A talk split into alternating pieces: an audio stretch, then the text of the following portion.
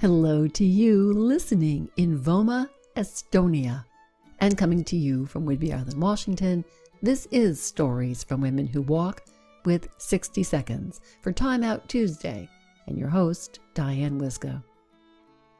When this time of year comes around, with falling leaves covering the ground, my East Coast heart remembers a childhood delight of heaping dried leaves into a pile to jump into or burrow inside, becoming one with the late autumn sweetness, a memory I can summon up to this very day.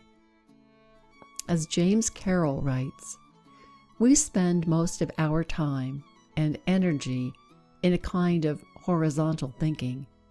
We move along the surface of things, but there are times when we stop we sit still.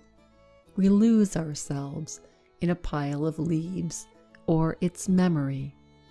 We listen, and breezes from a whole other world begin to whisper.